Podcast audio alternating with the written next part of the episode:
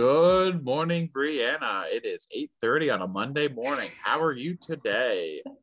Well, Daniel, it's budget week. So naturally, I couldn't be better um, and couldn't be more jazzed to take on this week. But uh, no, in all seriousness, doing well. The sun is out. The snow is mostly gone in Ottawa.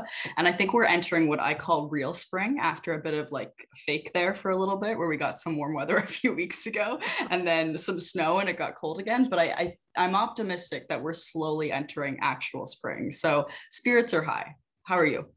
I'm with you on that. I think we've finally entered this point where we hopefully won't see any more snow. Um, but I'm doing good. Like we said, it's we pre-record this, so it's Monday. We have a full week ahead of us. We have it's a budget week, so chaos is the word of the week. Uh, debt will probably also be the word of the week, but that's probably later in the week. So we'll see how that goes.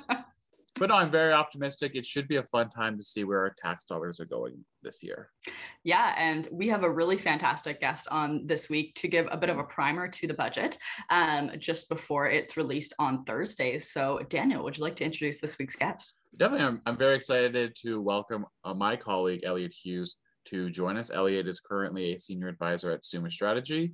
Uh, he has a very interesting backstory in politics. Uh, he was previously the director of policy to the Minister of Defense, as well as the deputy director of policy of tax for the former finance minister. He is also a very interesting background. He's worked in London, he's worked in Nutrition International, and he holds a degree from McGill University and a master's degree from Queen's.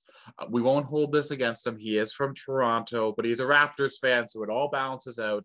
And he has some very interesting thoughts on the budget as someone who's kind of been at the budget table before, helping draft the policy, reviewing the document. And I think he has a lot of good things to say. So we'll hop right into it.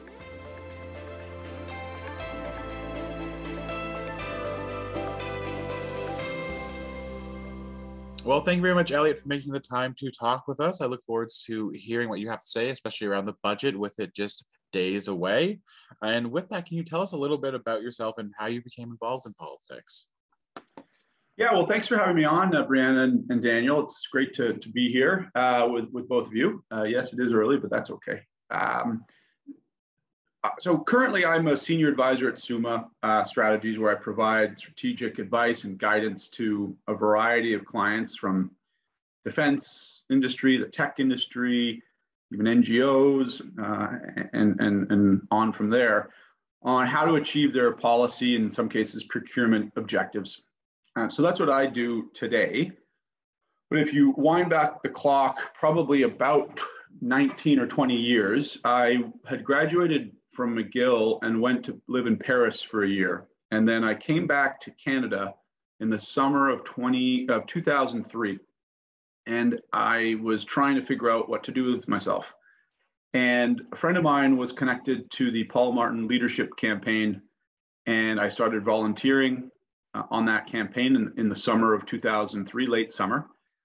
Uh, Paul Martin eventually won that leadership. Uh, and I then started working from there at the Liberal Party of Canada office uh, in Toronto. So the, the, the Toronto office of the Federal Party, where I essentially ran um, nomination meetings, helped riding associations, uh, you know, fundraise, organize, and so on. And so that provided me with a great early perspective on the organizational side of the party, um, how things worked at, at the at the nomination level meetings, uh, and getting that inside behind the scenes look, which I think has provided me with you know really useful insights onto the the politics on the ground uh, behind national parties. Amazing. And so, as we of course said, uh, budget is coming up this week. So, in your your former role as a deputy director of policy tax, what was your role in creating the budget? What kind of insights can you give us as to what that looks like uh, from the inside?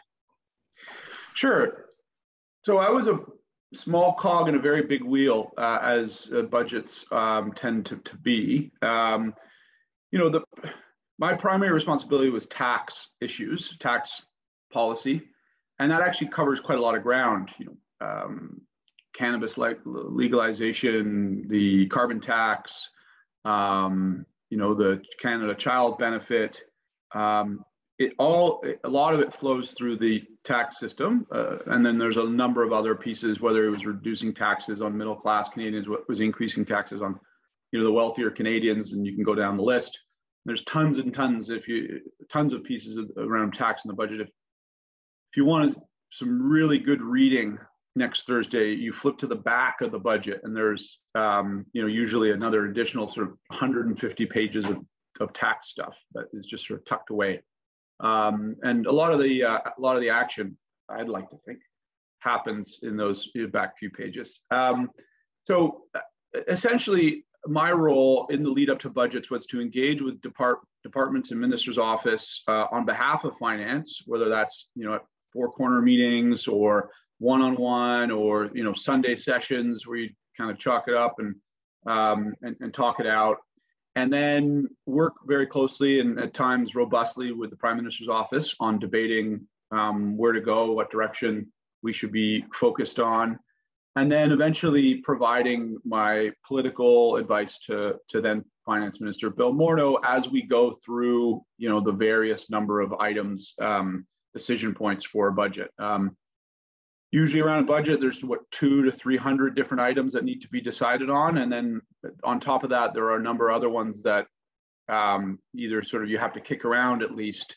uh, before you make a full decision on them. So and tax always had a lot. Um, and so it was you know the you, um, folks who are listening or you know you, you two might know that you know this budget process this big binders that would land on your desk which would be full of what the finance department calls two pagers, which are not two pages long um, and are much, much longer than that. So you would go through that, uh, incorporate the, the discussions that you're having with other offices, think about external stakeholders, working with the Department of Finance, working with your colleagues, trying to figure it all out into, into that story that, that you know eventually comes out in the budget. So in a nutshell, that was really what we did, um, and and I think to some success and to some failures.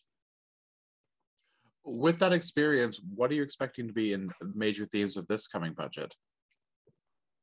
Mm, I think the government has you know four big buckets that I probably would expect them to focus on. One is they're going to have to do something on the inflation question and the cost of living question. This is becoming a real challenge for many Canadians. Everyone is experiencing it in some way, shape, or form, some worse than others. The opposition is clearly focused on this, uh, whether that's the conservative leadership or the NDP. And so expect to see the government do what they can in this space. It's quite challenging because a lot of the uh, a lot of the impacts are are because of what's going on internationally. But there are certainly some things that they can do. I think they're going to try and you know, on this in this bucket, try to do something on housing as their play. I think the prime minister's spoken about housing. There was some housing pieces in that agreement between the Liberals and the NDP. So I would expect some down payments on that. I don't know if that's going to be enough to convince people that the government is doing a lot on cost of living and inflation, but that's that's going to be where they they focus on. I think it polls quite well. Um, you know, the green transition and the environment. We saw the big announcement yesterday, uh, last week, the uh, emissions reduction plan, 9.2 or something like that billion in new money, new investment. Uh, I expect to see see more on that and, and helping companies uh, as they um, try to transition into you know a greener economy. The big one that I'd be interested in, just because of my role at uh, where I was previously, and just because it's interesting going on these days, is defense spending uh, and security and how the, the government responds to Ukraine. I don't suspect the government's going to meet the 2% t- NATO target that was set and that some people may call it slightly arbitrary. Um, but I do suspect that they will invest heavily um, in NORAD modernization uh, and, and make that continental play, um, you know, the, the, the play against Russia, so to speak, and, and continue to invest in NATO, but I think the NORAD modernization piece is something that they've been thinking about and talking about with their American counterparts for a while. Uh, I think some of that work is done. It's ready to go. It's extremely expensive.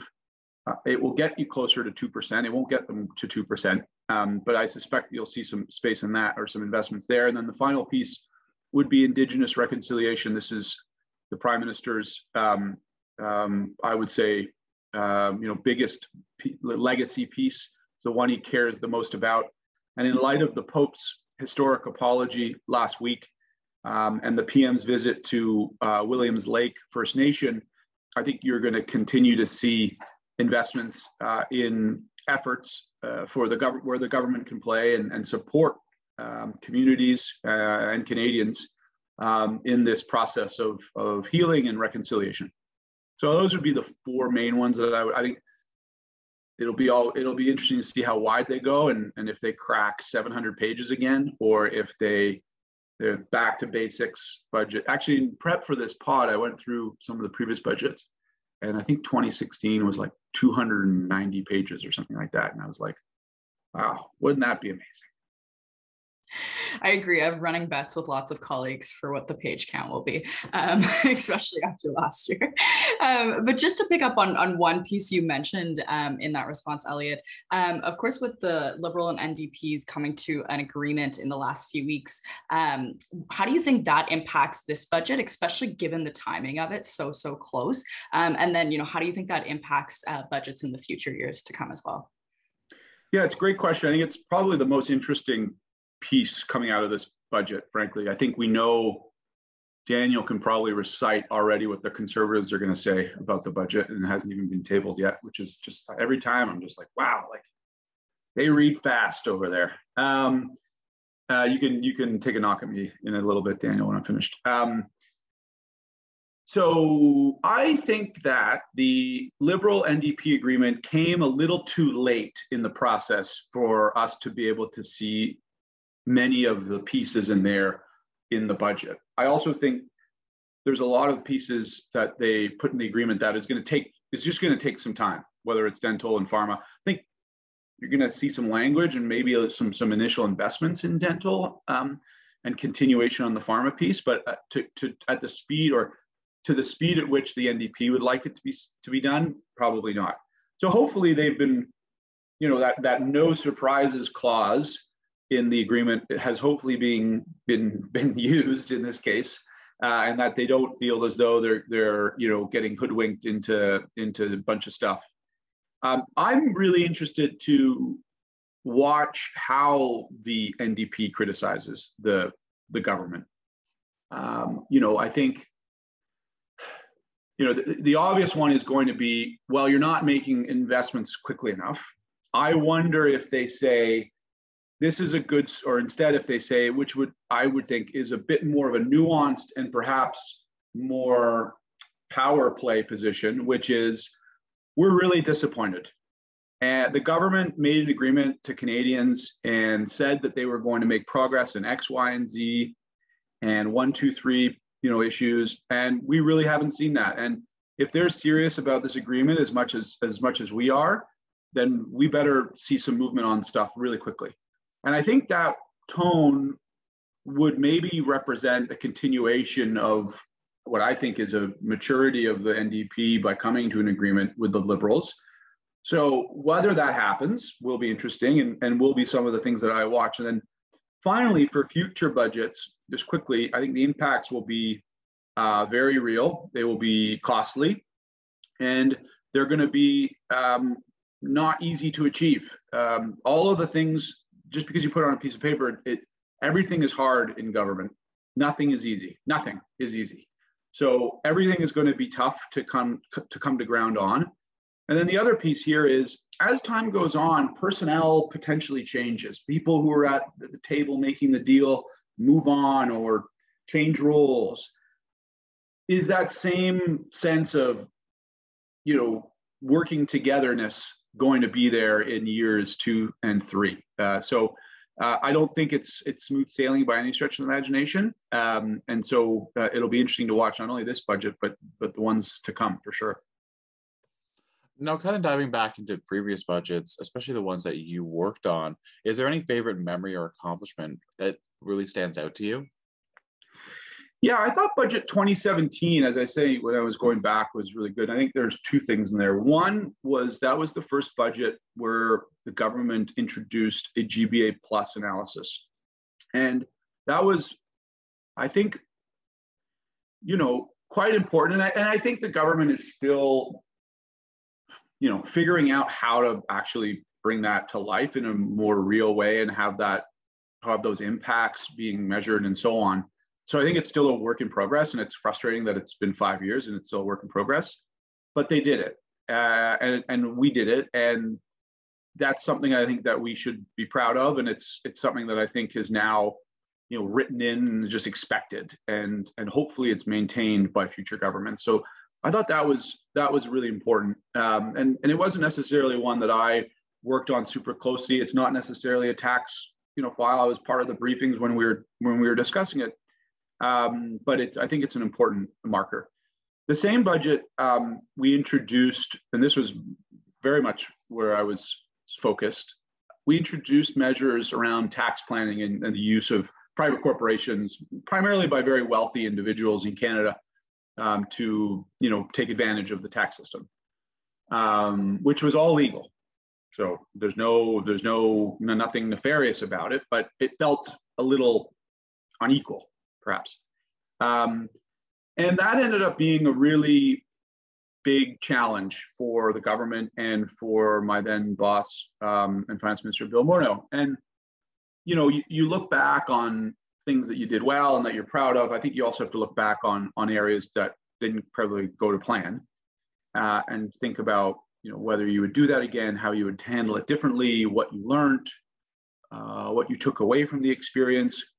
Uh, and so while it wasn't, I would say, you know, the proudest piece of legislation that I ever got behind and and and supported and worked on, I think it was probably one of the most instructive and has benefited me in in, in many ways. And what's great is it's still brought up to me today when I talk to people and and people still give me heck for it. So yeah, so that the 2017 budget was was was an interesting one and as I said, it was like you know this the pre times, and it uh, you kind of read back, and it's like, oh, these are these are our concerns now, and they feel so small compared to today's concerns. Yeah, true. Such a different world in 2022 than it was in 2017. Exactly. Um, and so, as you may know, Elliot, a lot of our audience uh, with this podcast is really geared towards younger folks that are interested and or working in politics. Um, so, what advice would you have for a young person entering politics who maybe lands in a policy shop and ends up working as part of the budget process, or is really, really keen to to do that kind of work? Yeah, well, the, I thought about this because uh, you kindly sent me uh, something, some of the questions to think about, which was very helpful because I probably wouldn't be able to think about it off the top of my head. So um, thank you for that. But I, I, would say three things. One is work very hard. And uh, I don't think this can be underestimated. You know, coming in earlier than your boss, your colleagues are there and leaving later, um, asking to read briefing notes that may not be your files, um, helping colleagues that need a hand. You know, if you just work hard, that's going to go a really long way. And if you and if you show dedication people are going to notice. And and so i can't underestimate that. It, people are oh, well that's a given. Well that's not always a given. You know you, you should you should just always remember that that hard work is going to pay off. The second thing i would say is be nice to people because um, you're always in politics particularly in canadian politics is quite small you are going to run into people around the way back in a couple years, in 20 years, in five years, whatever it is, you're going to bump into them again in some way, shape, or form. And they're going to remember if you were not nice to them, uh, just like you would remember if someone wasn't nice to you.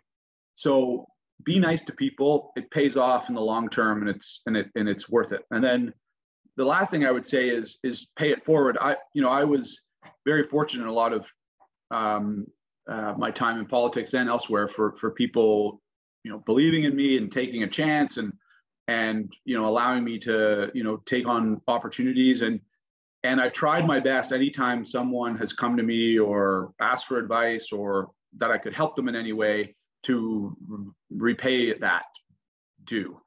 Because um, you know I, I feel I feel strongly that things come back around just as I was saying on the work hard piece and being nice piece I think the same thing, um, you know, goes for helping people when they need it.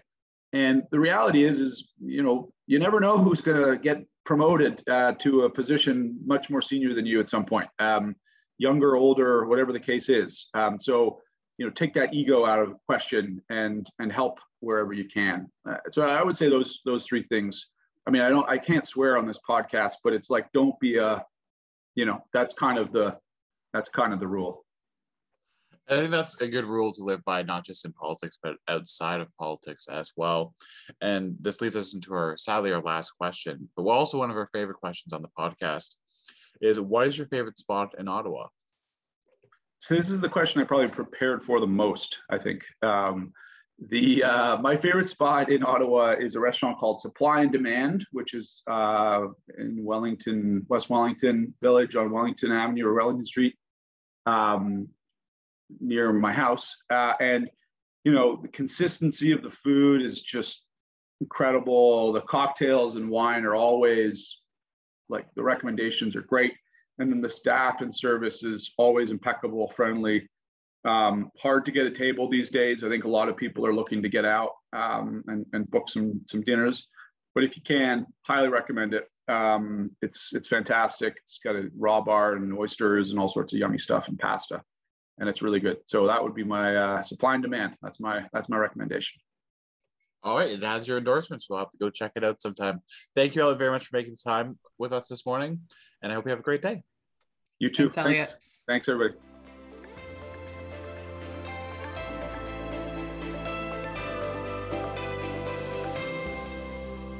Well, Daniel, I really enjoyed that conversation with Elliot. I think he had some really interesting insights from how budgets are really made from the inside, which I found really fascinating, as well as just a bit of a primer on some of those themes um, that I think I would agree with him. Those four buckets that he described, I, I do think will be really top of mind um, as we head into the budget on Thursday, as well as I'm sure there'll be a number of other pieces. Um, but I think in terms of top line priorities, those are some of um, the good expectations we can we can see coming coming out of Thursday. What do you think? I would agree with that. I think his insight into the budget process was very valuable. Plus, I think his advice in general about how to be involved and how to be successful in politics was very thoughtful. And I think something we should all take to heart. And again, I think at the end of the day, not being a jerk is just a good advice in life in general. So if you take that away from this episode, I think you're going down the right path. A hundred percent. And I think we ask, uh, I've noticed we ask every guest kind of that version of that question. And, and that's a really common theme, right? Is, is, you know, people have said it in different ways, but politics really is a team sport.